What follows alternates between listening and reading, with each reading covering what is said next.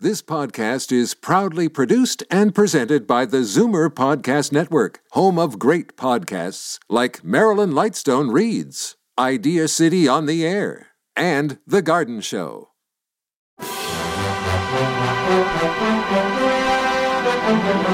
It's Zoomer Radio's Theater of the Mind with Frank Proctor. Open your mind as we fill your head with amazing thrills, chills, and laughs. Theater of the Mind. The best love programs from radio's golden age. Only on Zoomer Radio. Now, here is your master storyteller, Frank Proctor. Well, thank you, and welcome to the show. We start a brand new month with an old comedy team, Bud Abbott and Lou Costello. Their work in radio and film and television made them the most popular comedy team of the 1940s and early 50s. Their patter routine, Who's On First, is one of the best known comedy routines of all times. Now, the team's first known radio broadcast was on the Kate Smith Hour, February 3rd of 1938. In 1940, Universal Studios signed them for a musical, One Night in the Tropics. Well, they were cast in supporting roles, but they stole the show with several classic routines, including Who's On First. Universal signed them to a two-year, uh, two-picture contract. Their second film, Buck Privates, 1941, directed by Arthur Lubin and co-starring the Andrews sisters, was a massive hit, earning four million dollars at the box office and launching Abbott and Costello as stars.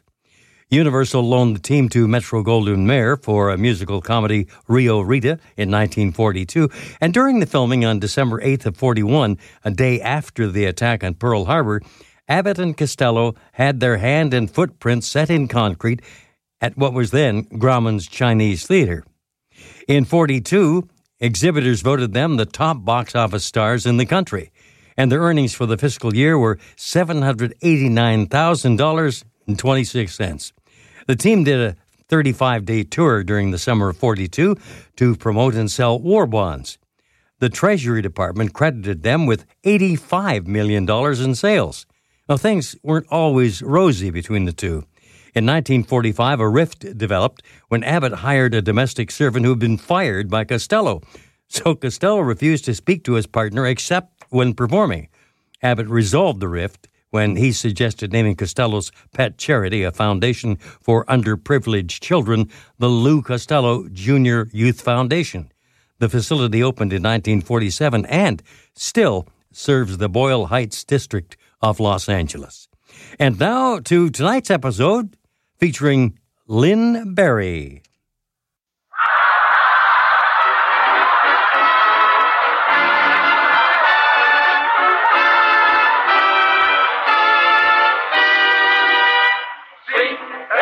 C-A-M-E-L-S. The Abbott and Costello program brought to you by Campbell's, the cigarette that's first in the service.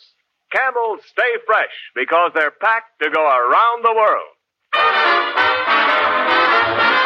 Listen to the music of Freddie Rich and his orchestra, the songs of Connie Hayes. Tonight's special guest, star of the 20th Century Fox picture Tampico, Miss Lynn Barry, and starring Bud Abbott and Lou Costello.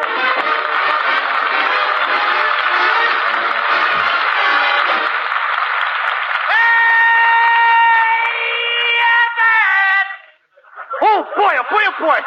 What's the matter? Hey, Abbott, come on, come on. Help me get dressed, please. I got to get to the broadcast right away. Take it easy. There's lots of time. What's the excitement? Excitement.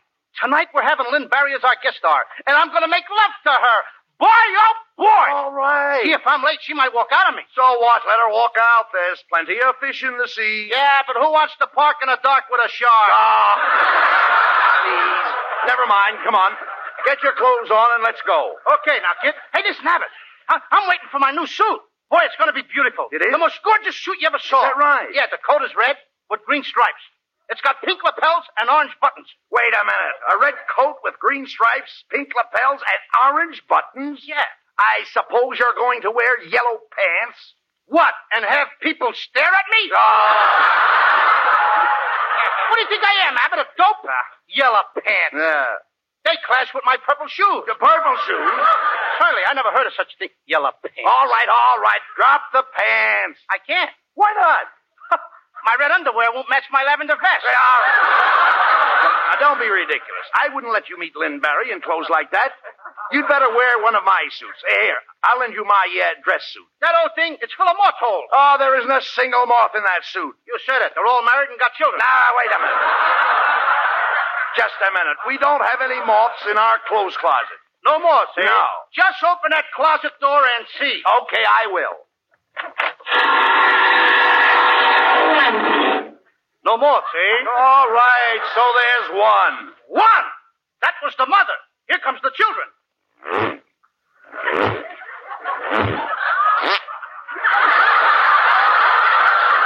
that last one was just hatched. uh, Look out. That's a brand new baby moth. All right, forget about the moths. Here, look. I'll lend you one of my other suits. Now, let's see. There's the uh, worsted, a plaid, a tweed, and that dark one is a twill. A twill? Certainly. Didn't you ever have a twill? Oh, sure. I get a big twill when I ride on the roller coaster. Ah, no. Don't be silly. The Wait a Uncle minute. Twilly. Here's just the suit for you. It belongs to my father. It's his dinner suit. Uh, there's a little breakfast on it, too. Eh, No, no, no, no, no, you dummy. This is his soup and fish. It looks like egg to me. Listen, Costello. When you lived at home, didn't your family dress for dinner? Why, certainly we dressed. What do you think we did? Come to the table in our underwear? Look, what's the matter with you? Didn't you ever wear dinner clothes? Yeah, I always wear pajamas. Pajamas are not dinner clothes. They are if you eat in bed. Now, look. that isn't what I mean. You see, as long as I can remember, the men in our family have always worn their tails to dinner. That's a very pretty picture. Yes, it is. Where I come from, a man with tails is called a gentleman. Where I come from, we call a monkey. Oh. I mean, after all, that's uh, what they call them. Come in.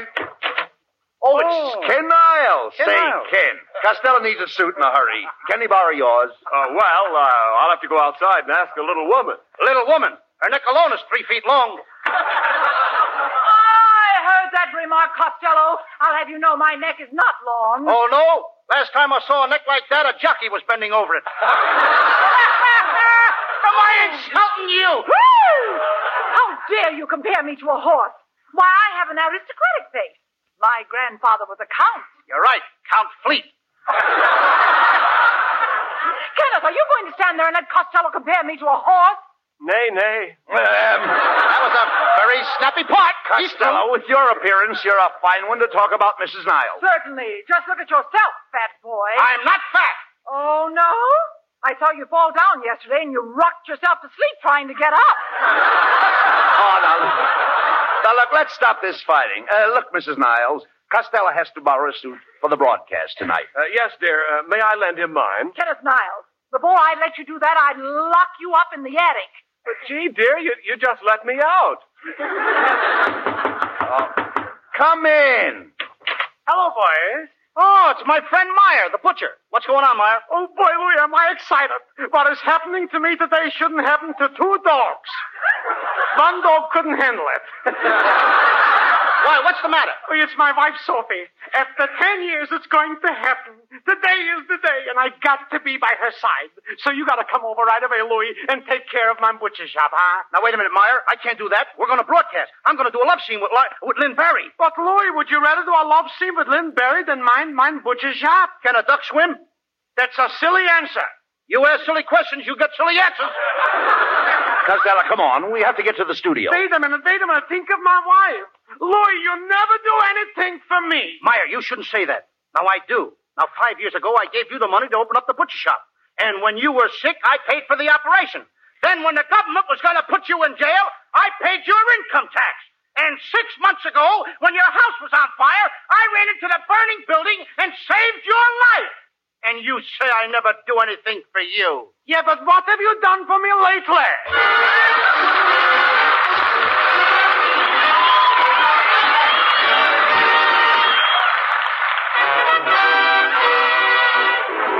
Freddie Rich plays a Cole Porter favorite, I've Got You Under My Skin.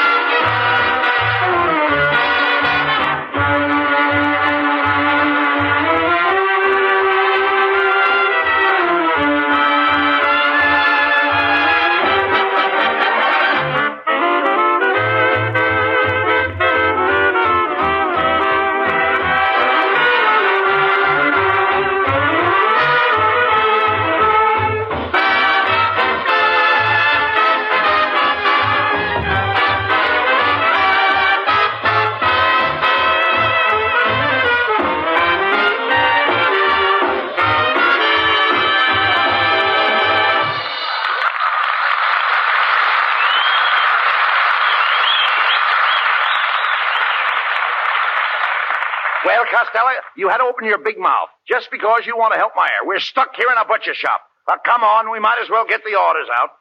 Uh, you dress the chickens. Me dress the chickens? Why should I? They're old enough to dress themselves. No, I'll dress the chickens. You bring me the other fowl. What fowl? Uh, duck. Why should I duck? I'm not ashamed to help Meyer. No, I mean duck. Duck in the icebox. Why should I duck in the icebox? You duck in the icebox, come. you big sissy. Now here, take it easy. I'm glad to help my friend Meyer and his wonderful little woman. All right. I know what they're going through. Why, only last week a little stranger came to live at our house. Really? Yes, my sister married a midget. Oh, come on. Costello, you're impossible. Hello, Meyer's Butcher Shop. Hello? This is Meyer on the wire. Oh, Meyer, how's the wife? Anything happened yet? No, Louie, it's a very slow process. Uh, how's things by the shop? Oh, listen, Meyer. Mrs. Jones sent back the Christmas turkey you sold her. She says it only has one leg. What does she want to do? Eat it or dance with it? Well, did Meyer say when he's coming back? Do you realize that Lynn Barry's probably at the studio now waiting for us? Now, Abbott, this is more important. Let her wait. I got plenty of women waiting for me 50, 60, 70. 50, 60, 70? Yes, and I wish I could find some a little younger. Oh, come on. Now, Abbott, women and beautiful women always chase me. They, I don't know why. You think I, I don't know. At any minute, a gorgeous girl is apt to walk in that door. Oh, there you are, Costello. Oh. Oh. So you want to borrow my Kenneth suit, eh? So you were going to make love to Lynn Berry, eh? And now I find you in a butcher shop, eh? You're going to run out of A coupons. Costello, for your information, Mrs. Niles is one of Meyer's best customers. Yeah. Now yeah. take her order. Huh? I said take her order. Take her order I where? want, uh, Did you come in with an order? Never mind that. Take Where do you this want me one. to take it? Just take it. Listen to Somebody is lost. I, uh, I... Mr. Costello. Yes, dear. I want 20 cents worth of dog meat. Shall I wrap it up or do you want to eat it here? No, that... Oh! Oh, that's the last straw. it. Now, you see? Now look what you've done. Oh, I've never been so insulted in all my life. After all these years of trading with my eyes, I have to come in here and be humiliated. Insulted. Okay, okay, Oh, okay, Costello. Costello, don't stand there. Apologize. Okay. Come on. Mrs. Niles, if I said anything to offend you, I'm glad of it. Ah, Costello, I said apologize. Okay. Mrs. Niles, I'm sorry I suggested that you eat the dog meat here. Is that better? That's much better. Wait until you get home. Costello. Oh, that's all. Cancel my order. Well, you lost Mrs. Niles' order, Costello. You'll have to change your slip. I can't, Abbott. What do you mean you can't change your slip? I'm not wearing any. Oh, oh, pardon me. Where do I find Lou Cost? That ain't me. That's me. Pardon me. Where do I find Lou Costello? Here I am over by the pickle barrel. Well, raise your hand so I'll know which one is you. Hey, Abbott, who is this fresh dame? Costello, don't you recognize her? Lynn Barry.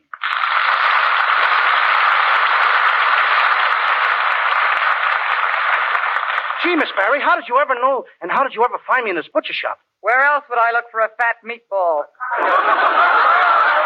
See here, Costello. I'm supposed to do a play on your program tonight. Where do you expect to put it on? In this butcher shop?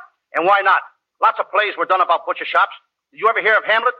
The Merchant of Venison? you ever hear of Abe's Irish Roast? Oh, come on. That's ridiculous. Oh, yeah? Ridiculous, huh? How about the story about a hog? Pygmalion. That's crazy. Crazy, huh? They even wrote a great picture about cows. What picture? Guadal Canal Dairy. Oh.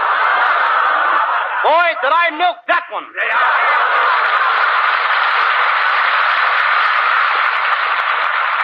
Come to think of it, how about your last picture, Hit the Eyes? There was no meat in that one. I don't know. I saw two hams in it. Now, wait a minute, Lynn. Don't pay any attention to Costello. He isn't very B R I G H T. Yes, he does appear to be rather S-T-U-P-I-D. I heard that. What do you think I am, a D-O-P-P? Listen, Mr. Abbott, what about this play? Well, Lynn, it's an original play, and Costello will be your leading man. Costello? He could never play that part. Why not? My leading man must be able to brush me into his arms, sweep me off, his, off my feet and carry me away. You don't want a leading man. You want a street cleaner. Costello, that's no way to talk to our guest. Can't you be nice? Yes. Miss Barry, if you'll do this play with me in the butcher shop, I'll take you out after the broadcast. We'll go for a drive. But, Lou, there's no more pleasure driving. Yeah, but there's still pleasure parking. Ah! Who wants to park at a coop with a droop? Your technique is all wrong, Costello. Is if that you want so? to take out a beautiful girl like Lynn Barry, the first thing to do is hire a limousine and chauffeur. A Rolls Royce, of course. Then you buy me flowers. Orchids, naturally. Then cocktails at the Windsor House. Dinner at Romanov. With caviar. Ah. And champagne. Then tickets for the theater. First row. After that, you make the rounds of the nightclub. Winding up at the Trocadero. eh, And then you get into your limousine again and drive down Wilshire Boulevard. Stop the car! Stop the car! What for? I want to stop at the finance company and make a loan. Ah,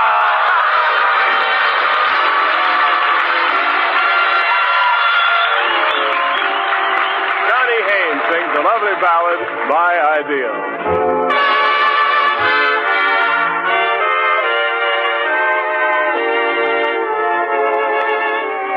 Will I ever find up there in my mind the one who is my ideal? Maybe he's a dream, and yet he might be just around the corner waiting for me. Will I recognize the light in his eyes that no other eyes reveal?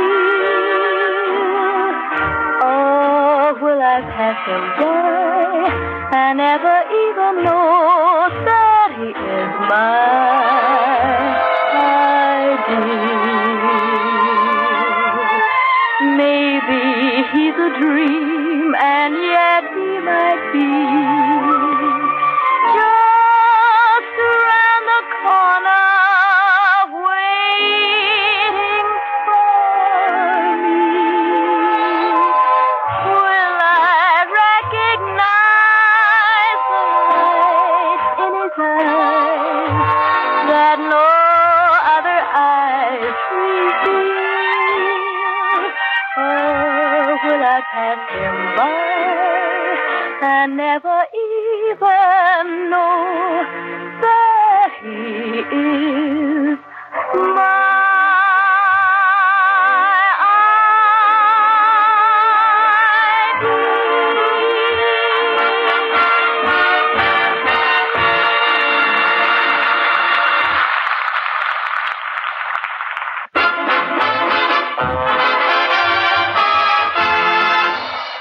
Well, Costello, we're all ready to do your play. What's it all about? Oh, it's a great story, Abbott. It's about Buffalo Bill and the Wild West. And you play a Western gal, Miss Barry.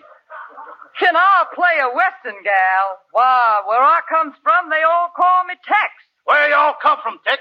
Oklahoma. Just a second, Costello. Since when are you a Western character? Are you kidding, partner? What he used to call me Six Gun Costello. But I had to change it to Two Gun. Why? Because with six guns, every time I took a step, my pants fell down. Yuck, yuck, yuck, yuck, yuck. That's another character for you. Well, Six Gun, I'll agree to play the part. Sounds barn squaw to me. What's that? I said it sounds barn squaw. Oh, on squaw. I used to hunt bar down there every year. You're... All right, look, I don't, bel- I don't believe all this, Costello. Oh, yeah. Ah, no, no, no, no. Oh, You don't know anything about the West. Oh, no, I was raised on a dud ranch. You mean a dude ranch? I said dud. No women. Must have been near No Gals, Arizona. Har, har. Orange squaw. Uh, Lou, this is ridiculous. Must be a couple of southern No, cowboys. never mind. Go ahead, Ken. Set the scene. Go ahead. Oh. And now, Somebody better set the and scene. now, our play of the evening, a saga of the adventurous West, the life of Buffalo Bill, brought to you direct from Myers Butcher Shop, and starring the Abbott and Costello Pickled Pixie Players. And as an extra special attraction, Meyer has goose liver at 10 cents a pound.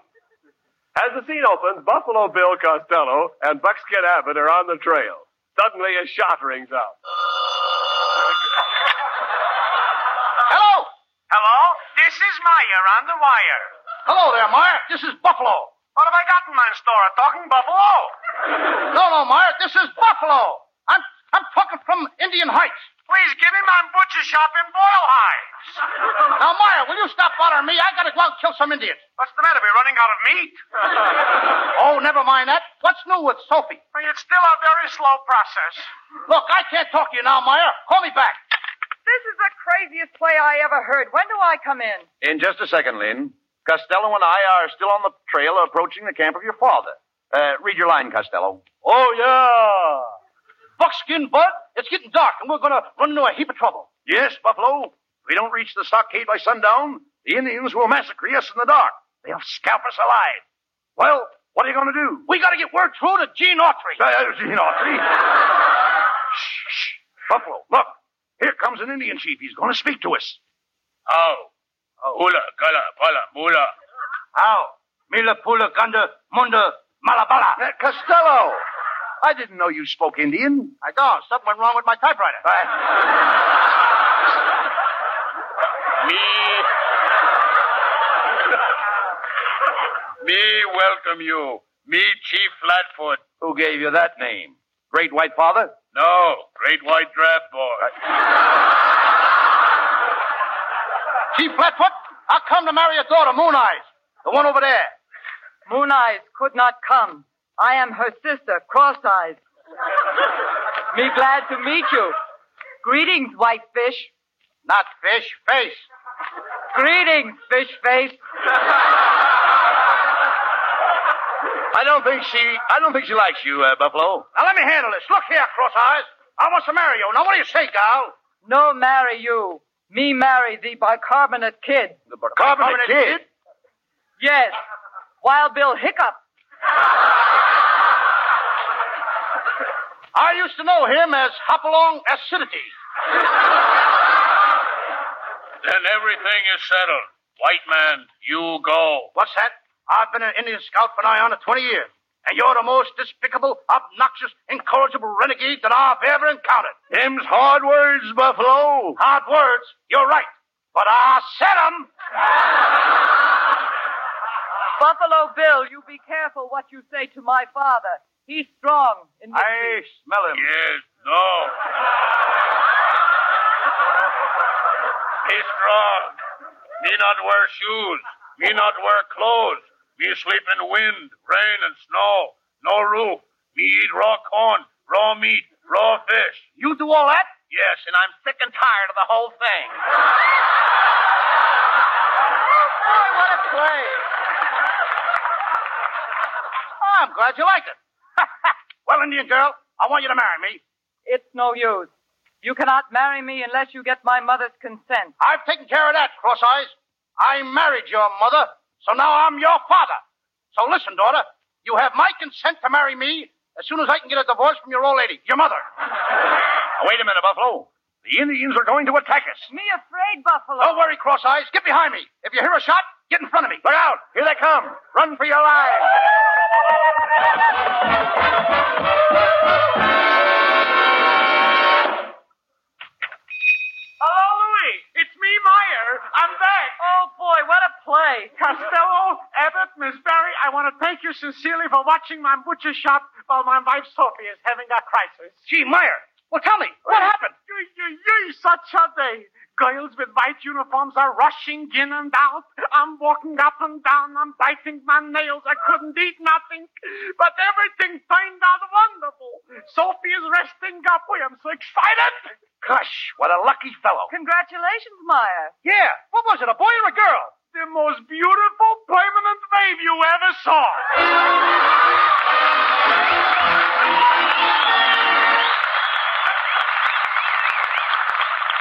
Abbott and Costello will be back in just a moment. Thanks to the Yanks of the Week. Tonight we salute Liberty Ship Captain Henry A. Fritz of Detroit, Michigan, whose freighter was docked between two Allied vessels at a North African port. During an air raid, both the adjoining vessels began to burn and explode. tearing huge holes in the American ship's hull. Captain Fritz ordered his men to abandon ship, but went himself to the bow, and though seared by flames, chopped the bow lines and enabled the ship to be moved to safety. In your honor, Captain Henry Fritz, the makers of camels are sending to merchant marine men on the high seas 300,000 camel cigarettes.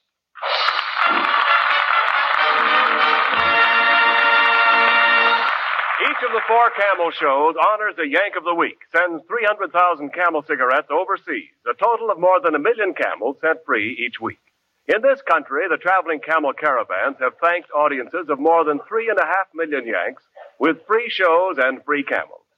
Camel broadcasts go out to the United States four times a week, are shortwave to our men overseas and to South America.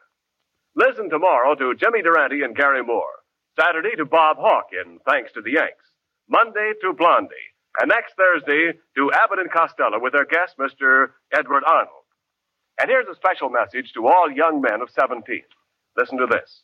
Right now, you can join the Army, Navy, or Marine Corps, Aviation, and Listed Reserve. If you want to be an Army flyer, join the reserve now and continue your school or job until you're 18. And then you'll start training to become a pilot, navigator, or bombardier. Talk to your parents about this. You must have their permission.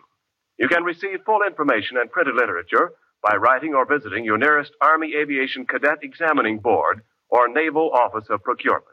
Any Army, Navy, or Marine recruiting station will tell you how to find it.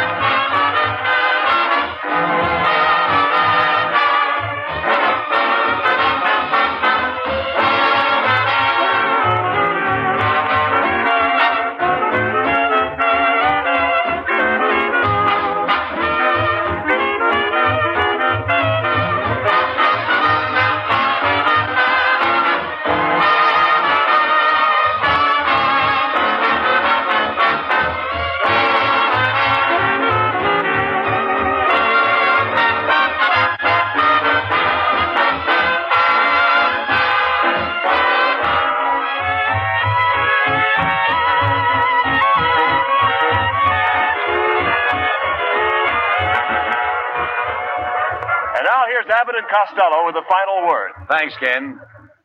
Well, Lynn Barry, thanks for being our guest tonight. Just a minute, Bud. Look, Costello, I want to know how that play ended before Meyer came in. Oh, it was a terrific finish. I'm standing on a hill, all alone. 10,000 blood curdling Indians are coming at me. How many? 1,000 screaming redskins. How many? 50 ferocious savages. How many? So I killed the old squaw. Foreign squaw! Let me out of here! Let us all out of here! Good night, folks. Good night, neighbors. Good night to everybody in Patterson, New Jersey.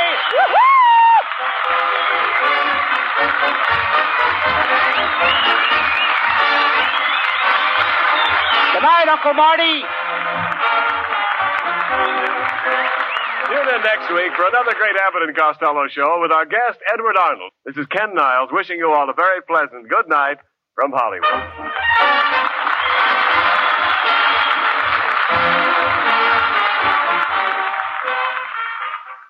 Stay tuned for Philip Marlowe next on Theater of the Mind. Time now for Philip Marlowe and a show that was first aired in 1950. Get this and get it straight. Crime is a sucker's road, and those who travel it wind up in the gutter, the prison, or the grave. This time I tangled with a mad Scotchman, a phony English lord, and a beautiful blonde corpse in a freight house, all because of a butler who walked on his knuckles. It happened like this. From the pen of Raymond Chandler, outstanding author of crime fiction, comes his most famous character in The Adventures of Philip Marlowe.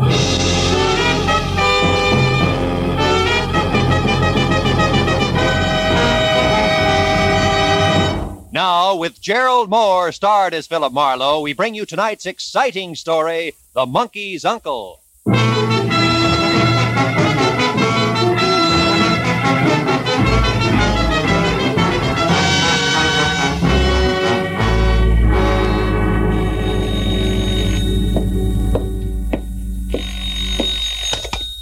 Hello, Philip Marlowe, please. It's very important. this is Marlowe. Oh, thank heavens you're still in your office at this late hour, Mr. Marlowe. I must have your help at once. What? Cornelius' life is in danger, man, and time means everything. Now, sir, Oh, wait a if you'll minute, wait a come direct- minute. Who are you? Who's Cornelius? Where you calling from and about what? Let's have it a slow step at a time, Aye. huh? Eh, My name's Wesley Macduff, Mr. Marlowe. All right, lead on, McDuff. I'm calling from a telephone booth opposite the Beekman Plaza Hotel on Hollywood Boulevard where Hmm? Ashley Duke Ashley who? going for the Beekman Plaza. Lord Ashley Duke himself across the street. Now, wait a I've minute, got let- to get to him. Mr. Marlowe, hurry. Meet me in the hotel lobby. Yes, but Man, we've got to stop them. They're going to kill Cornelius. my first reaction was to forget the whole thing. But curiosity is strong stuff with me. Any triumvirate labeled Wesley McDuff, Lord Ashley Duke, and Cornelius had to add up to screwball no matter where you started. But the word kill was still big in my vocabulary, so I buttoned the office up quickly, got down in my car, and drove over to the Beekman Plaza Hotel, where a 10 minute stand in the lobby produced nothing closer to worried Scotchman than the plaid covering and a sagging Morris chair. And at the reception desk, there was no Wesley McDuff registered or ever heard of. I'm sorry, sir. So at that, I was ready to call it quits. I turned for the door, but before I got there, I was stopped.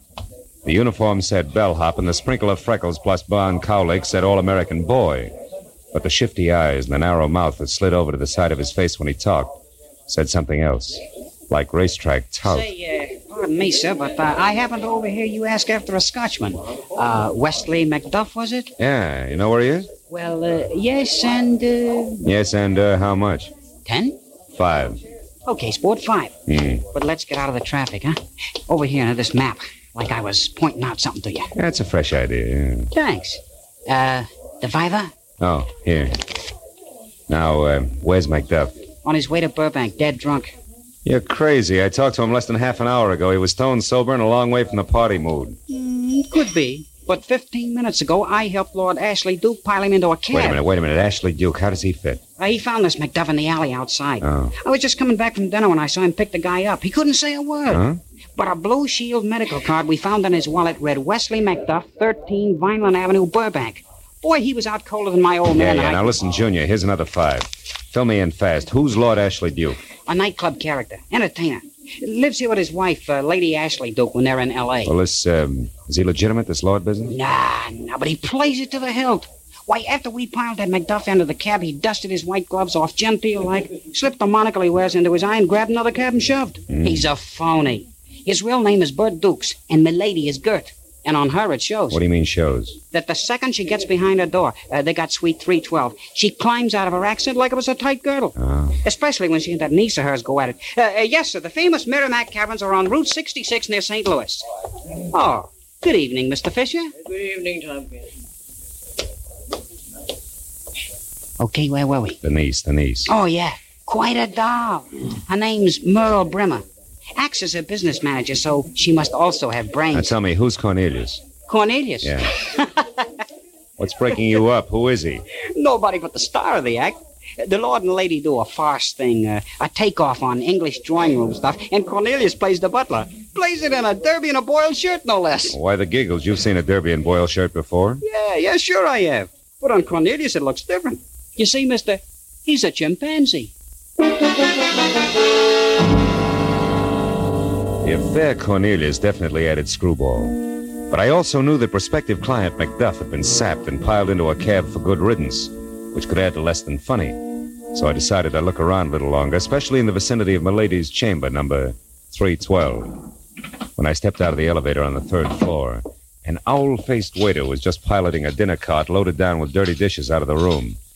And when the cart joggled onto the corridor rug, it nearly upset a coffee pot, which left the waiter's mind on the juxtaposition of cart and pot and not the door. It he left open inches. I waited till he passed me. Then I moved up to where I could both see and hear Lady Ashley Duke and her niece Merle exploding at each other through an after dinner conversation. The former was built like an upended blimp with as much charm as a mooring mast. The latter was blonde and female, spy beautiful. And also, she was nonchalantly slipping a shiny 32 automatic from desk drawer to purse. Oh, now wait a minute, Gert. Before you snap a stay, you listen to me. Why? So you can explain once more how poor Uncle Bert's idiotic mistakes are just bad luck.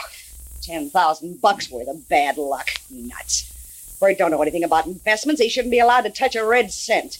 and my pretty. From here on out, that's exactly the way it's gonna be. Believe me. Oh, cut it, Gert, and quit blaming Uncle Bert and me. Are you kidding? Why shouldn't I blame the two of you? He's a jerk, and you.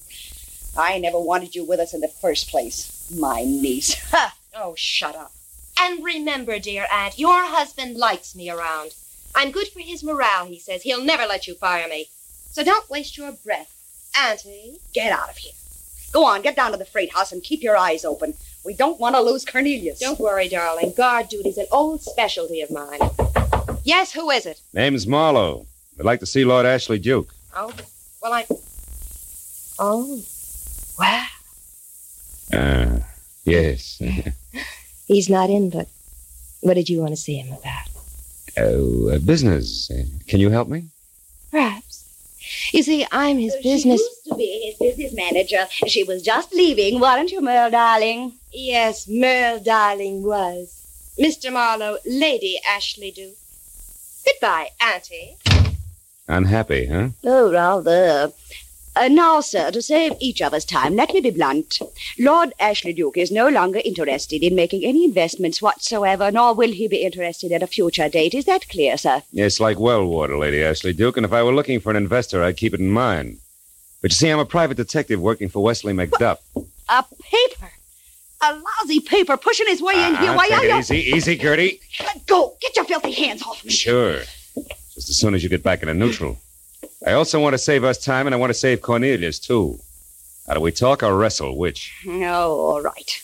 Seven weeks ago, Lord Ashley Duke and I bought Cornelius from that crazy monkey raiser out in Burbank. We paid Macduff $30,000 for a run-down 17-year-old chimpanzee. Well, then why do you want to kill him? McDuff thinks you're going to. Yeah, Macduff's crazy.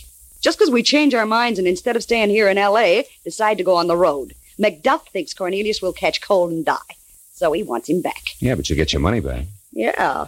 What about the seven weeks of work just to teach him to drop a glass? Not only that, he's a wonderful imitator. I can see your point. Besides, a deal's a deal. And we're taking the risk of Cornelius's death, not the loon who runs that Burbank animal farm. Why, that Scotchman thinks every animal in the joint's related to him. It's an old idea, honey. But look, Lady Ash. That's what? We've had our talk, people. Now get out. Go on. Go on. Get out before I forget I'm uh, a lady.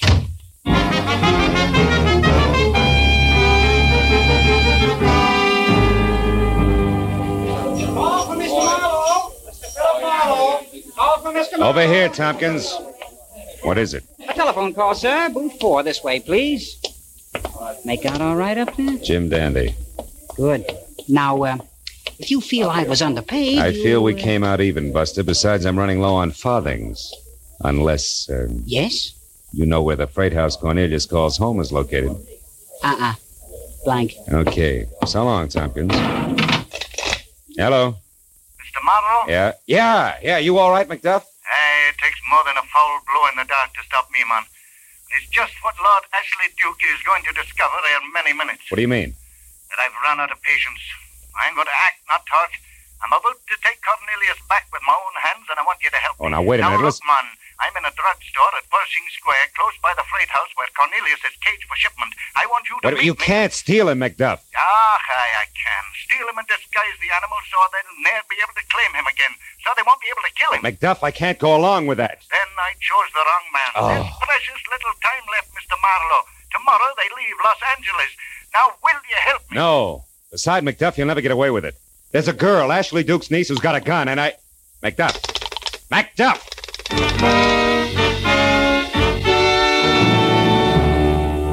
All the way from the phone booth through the lobby into my car outside, I kept telling myself three things. One, I wasn't working for McDuff. Two, McDuff was about to commit a crime. And three, I couldn't worry about the gun in Merle Brimmer's purse. It was all none of my business. So when I was in behind the wheel of my car, I pointed it toward my apartment on Franklin, lit a cigarette, and forgot about the whole thing. But a block later, I threw the cigarette out, turned, and headed for Pershing Square. Scots with animal farms in Burbank obviously weren't the only crazy people in Los Angeles.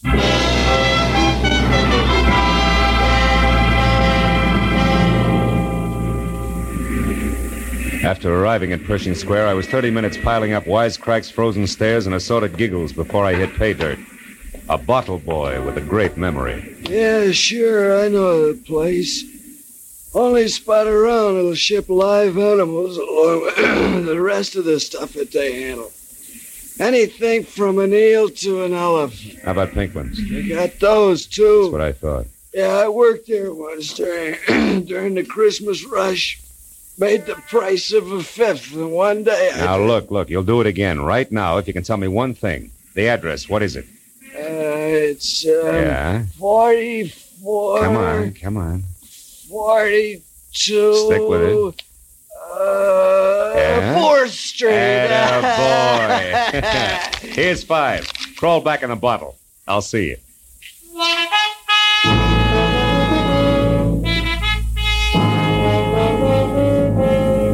The neighborhood was half residential, half industrial, and all run down, including the freight house, which was two windowless stories of dirty red brick hovering over a loading ramp on a deserted, shadowy street. I started slowly toward it when suddenly a side door flew open and an excited old man with flashlight and giant key ring that spelled night watchman leaped out of the building, arms and legs going like twin beaters on a mixmaster. Hey, hey, Pop! Hold it, is it the chimp? Yes, and he's raising the roof in there. Yeah? If I shoot him, I, I'll be fired. He's worth a fortune. Yeah, I know all about it. Come on, I'll give you a hand. Oh, okay, good. Now, let's go. Where is he? Upstairs, hanging in one window at the back. I just turned the lights on, and there he was. Oh, When he seen me, he grabbed a stick from the floor and started beating things with oh it. fine. And then he broke the window and began to swing on the block and tackle that runs outside from the roof to the ground. Look, there he is. Yeah, still beating. Hey, Doc, Bobby's gonna fling it. There he goes, down the rope. And away. Well, all right, Pop, we better call the Look. cops. Over there, near his empty cage. It's a girl. Blood all over her head. Holy smoke. Merle Brimmer. She did. Yeah. Beat to death with a stick the chimp just threw at us. Then, then you think the monkey did it? I don't know. Maybe yes, maybe no. He's a great imitator, Pop. It could have been somebody else. Not the monkey. Then who? Who else? A monkey's uncle. A Scotchman named Macduff.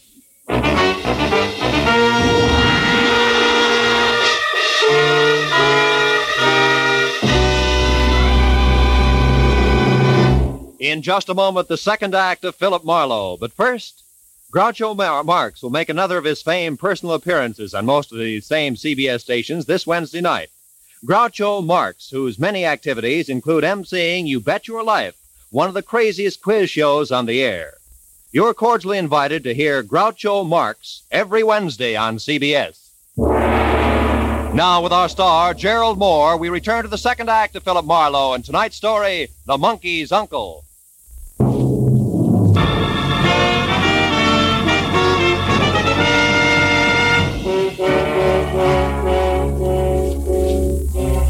I walked around the body of the girl on the freight house floor.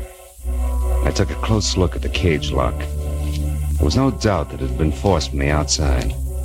The watchman staring down at the body was shaking like a motorcycle with square wheels. So I took him by the arm and walked him down the stairs and outside for some air. It's it's terrible. I don't know what to do. Nothing like this ever happened here before, and the boss never told me what I'm supposed to do in a case like this. Well, it's I- easy. Just call the police. The police. Yeah. Also, the SPCA and Frank Buck. Chances are we'll need them all before the night's over. Okay, Mister. Thanks. I should. Hey, who's that getting out of that cab? From the top hat, cape, and spats, I'd say it was one Lord Ashley Duke, the legal owner of the chimp. Oh, what are you two blighters staring at him? Out of my way. Uh, just a moment, just a moment before you go inside. I want to talk to you, Lord Ashley Duke. Eh? You know my name, do you? Well, now, by Jove, that's interesting. I don't know you, sir. I'll survive. Why'd you come down here tonight? Because I heard that my niece was here, protecting my property. And that's no suitable task for a girl. Not capable to do that sort of thing, you know. It's a man's job, you know. I had a beastly time finding the place, too. You haven't been here before, eh? huh? Oh, yes, yes, a couple of days ago. But that, that, that was in broad daylight. Uh, Now, stand aside, One sir. thing more. Hmm? Why did you slug Wesley McDuff tonight and dump him in a cab? Just who are you, anyway? Hmm, Private detective Philip Marlowe's the name. sounds British enough. About as British as you are. Oh, yeah.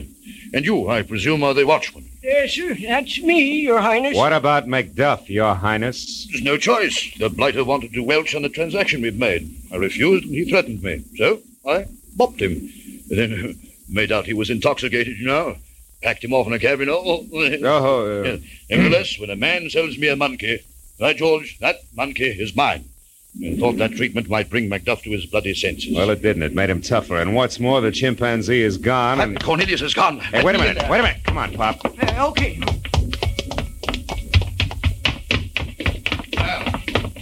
Well, dear, where are you? Well, what? Merle! Merle, what's happened to him? Oh, no. Merle. Merle, baby. That's the way she was when we found her. And that crazy monkey was in here just a jumping up and down like he was throwing a fit. It was Macduff. Macduff, that's who it was. That madman. Holy mackerel, what was that? I don't know, but I'm going to find out. You stay here.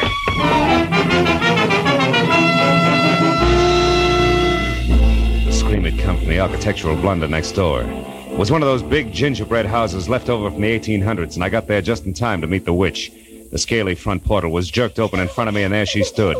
Like a pool cue in high panic, topped by a head of brittle orange hair, half done up tight in curlers, the other half streaming over her face. She clutched frantically at the stained kimono with one hand and me with the other one. Take it easy. Hold it, will you? What's going on? Oh, oh, that face, that awful face. What face? The ugliest thing I ever seen. Oh, protect me. It's upstairs All now. right, take it easy. Will you calm down and tell me what happened? I was upstairs in my room taking my Yeah. hair down when I happened to look over at the window, and there was that face shoved right up against the glass. Oh, I swear I never seen nothing like that since before I took the cure, mister. All right, now listen, Had I- hair all over it, and red eyes, and big grinning mouth. What was like one of them giant gorillas they got in the movie. That's Cornelius, all right. Where's the room? I'm up there at the head of them stairs. Oh. Hey, you ain't going up there and leave me all alone, are you? Well, then come along. Corny's a trained chimp. He won't hurt you. Oh, no, not me, brother. I'm getting... Ah! Where? Where? Right there, he's stuck on his tongue and made a face at me. Tell me, is that a passage out there between the houses? Oh, no, no, it's a kind of an air shaft, only it's closed up at the back. Oh, you mean he can't get through to the alley? Yeah, yeah, that's right.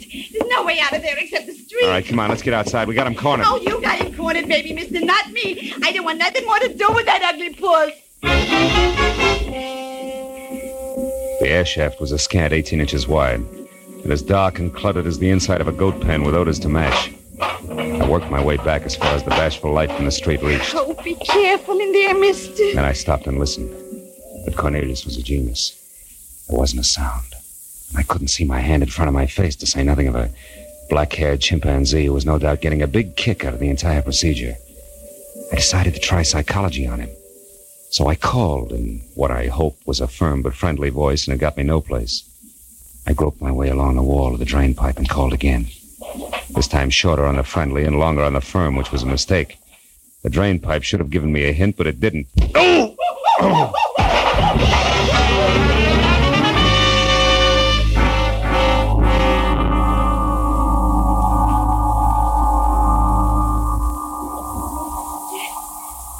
Oh, what? What? Jim, look, I snapped out of it, What's the mister. matter? He's gone. Hold on, who? who? Who's gone? That gorilla. It, it was up on the drain pipe. Oh. it hit you on the head with something, then ran right past me and got away in a taxi. Oh, come on, let's get out Oh, of wait a here. minute, I'll wait a help minute, wait a minute, baby. I, I could have sworn you said the the monkey took a taxi. you. Yeah, he did. I watched the whole Oh thing. my! As soon as it got out in the street, a man in a checkered tan with a crooked stick in his hand came out from between them buildings over there and called it. Uh? They ran up to a taxi. The driver jumped out and they drove away. I seen him. The driver jumped out and they drove away. Yeah. I don't think you took the cure soon enough. Well, I seen something else, too. Huh? A fat bird in a high hat and spats came charging out of the freight house Yeah. there, saw the cab leaving, got in a green coupe that Green was parked coupe. in front, and took off. Holy after. smoke! That's my car. Yeah. Oh, it's gone. How do you like that? Yeah. Now maybe you believe me, huh? Every screwy word, sweetheart. Now look, you didn't happen to see. Look, that's the cab driver there. Did anybody see what happened? I gotta have a witness. My taxi was hijacked off of me by two crazy guys. One of them looked like an ape, exactly like an ape. Move over, bud. We're on the same raft. My car's gone too. Tell me what happened. Will you start at the top? Okay. Tonight I bring this big shot in a high hat down here to the freight house. He hops out, tells me to wait, see? Yeah. So I drive down the block and turn around. I, I, I'm parked right over there, trying to grab a quick 40 winks, when up comes this loon. A Scotchman? Yeah, that's him. Yeah. He throws me a fast address and starts getting in, see? I politely tell him the flag is down, but he keeps coming. You see, it's just Yeah, yeah. I know. It's just like it. Now look, did you ever see this Scotchman before? No, never. I figure maybe Uh-huh. he's got a snoot full of happy days, nothing more. So I'm reaching over to block him when a pair of hands that feels like a doormat with muscles Mm. grabs me around the neck. I twist around and look, and what do I see? Cornelius. Him I don't know, but an ape man is crawling in my wing. So help me, I'm rubbing noses with a missing link. Yeah, I know. Oh, Then what happened? Mac, I jump out of the taxi, and before I know it, the old geezer gives me a clout with his stick, piles in. The next thing, my taxi's gone just like that. You gotta believe me, somebody's gotta back me up. Hmm. if I try this on the cops, they'll have me in a padded cell in no time. Well, don't worry about it, fella. Just reach hard for that address the Scotchman gave you. Can you remember it? Oh, sure. Uh, let me see. It was the uh, the the Rushmore. Rushmore. Yeah. Yeah, tha- that's a, a down at the hills motel out on Vernon, somewhere around uh, Beverly Boulevard. Ed Mason's. Oh, stepped on something here on this sidewalk. Oh, you sure did, Cutie. Smashed it, too. It looks like somebody's watch crystal. Sure. Ladies watch, Crystal. Oh, a nice one. See, it had this hunk of black ribbon with it. Ladies, what? Hey, wait a minute. Let me see that. Sure, here. It's velvet. See? Yeah, yeah, it sure is. It doesn't fit. Not here. No one's been here but the three of us and the chimp. So long, kids. Hey, hey, wait. Where are you? I'm going to talk to a liar about a murder. I'll see you later at headquarters, I hope. But what about my Talk to the night watchman in the freight house. You'll be good for each other.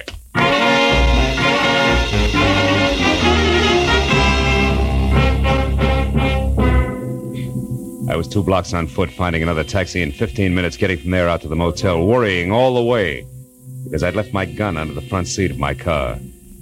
Business was slow at the Rushmore. The only cabin that showed a light was the last in the rear, next to the alley. I was sure of what I'd find inside, in spite of the fact that neither the stolen cab nor my coupe was anyplace in sight. When I heard the voices, I decided to bluff it.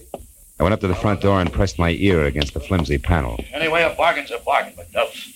You'd have done better to stick by it. I'd have stuck by it if ye had your scurvy crook. Ah, don't reach for your cane. It's a little late for that. You're in a real jam now. I'm going to see you blamed for my niece's murder. But I didn't kill her. I pushed her down, I. Yeah. She caught me unlocking Cornelius' cage and tried to stop me. But I didn't kill her. You did that. Yes, yes, but who knows that? Except you and the monk there. And he can't talk, and you won't believe me. Ah, you're daft, man. Why did you do it? Because I had to. Because Merle was bleeding me to death, every cent I could lay my hands on.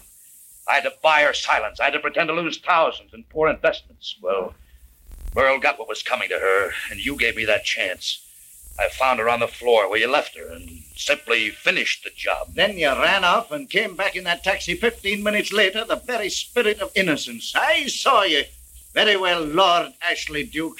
You've got me as a thief, too, so get on with it. Get on with your filthy evil plan. I'm ready. Don't be in a hurry, McDuff. Stay where you are, Ashley. Don't bother turning around. Just drop the gun. Oh, I knew you'd no let me down, laddie. I knew it. Oh, what's this, old boy? It's rather an untimely incident. Skip the accent, Bert. You won't need it where you're going. Drop that gun, I said. Or you'll move, shoot me with that pipe in your pocket.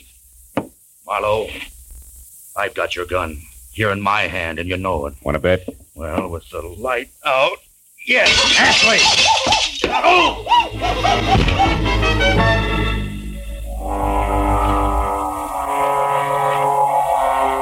Oh. Oh. It's a very strange thing, lad. he hit you but once. Huh? but There are two lumps on your skull. You ken this condition. Never mind. Skip it. I don't want to talk about it. Go. Where's Ashley? Trust up there in the corner. He should be coming around soon. You see, Cornelius, as you've no doubt learned, is a great imitator. When he saw Ashley bat you on the head with a gun, Yeah. he grabbed McCain, leaped up on the dresser there, and batted Ashley on the head. Oh, no, no, no. Not with this headache. Hey. Don't tell me I'm indebted to that. Just when I was learning to hate him. Aye, we both are, for our lives. Yeah. But tell me, what does a black velvet ribbon and a, a watch crystal mean? He mumbled that over and over while we, uh, you were out. Oh. Well, that's how I knew Ashley was a liar and a killer. See, the cab driver stepped on a round piece of glass that looked like a watch crystal with a ribbon attached. Uh-huh. Happened on the sidewalk in front of an air shaft. Actually, the. Oh, actually, the glass was a monocle. Dropped by Lord Ashley Duke. No? Ashley'd never been at that spot. No? But if Cornelius had, and if Cornelius dropped the monocle, it indicated that Lord Ashley Duke had been someplace with Cornelius early at night, you see? That could only be the freight house. Yet Ashley claimed he hadn't been there for two days. Oh, I Oh, you do. Oh, my head. How about you, Cornelius? Yeah, well, that's one of the best answers I've had tonight.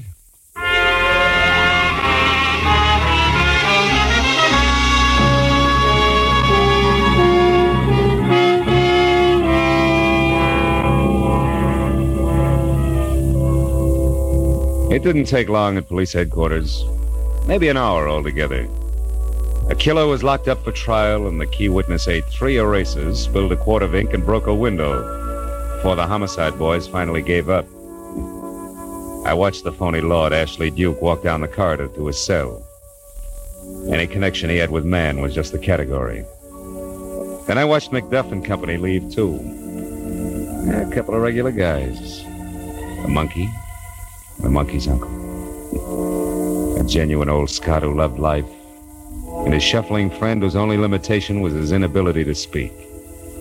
But he communicated all right, in the only language that means anything love of one creature for another.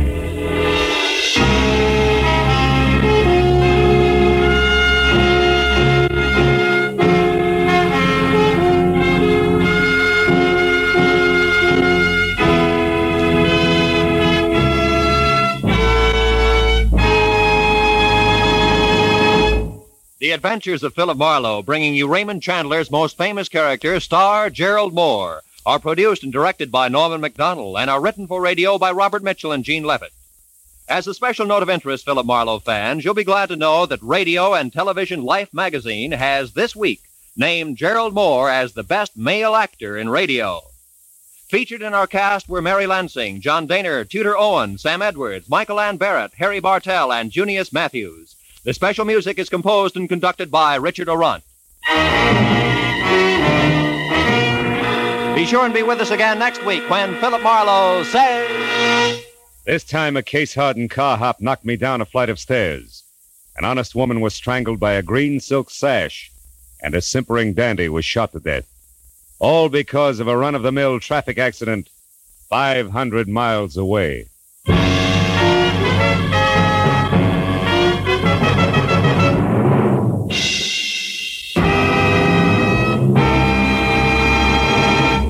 Thank you for listening. Tomorrow night, it's Nick Carter, Master Detective, followed by My Friend Irma. Thanks to Joel Schoenwell and Paul Stringer for technical support. The executive producer for Theater of the Mind is Moses Neimer. I'm Frank Proctor. Have a great night. This podcast is proudly produced and presented by the Zoomer Podcast Network, home of great podcasts like Marilyn Lightstone Reads, Idea City on the Air, and The Garden Show.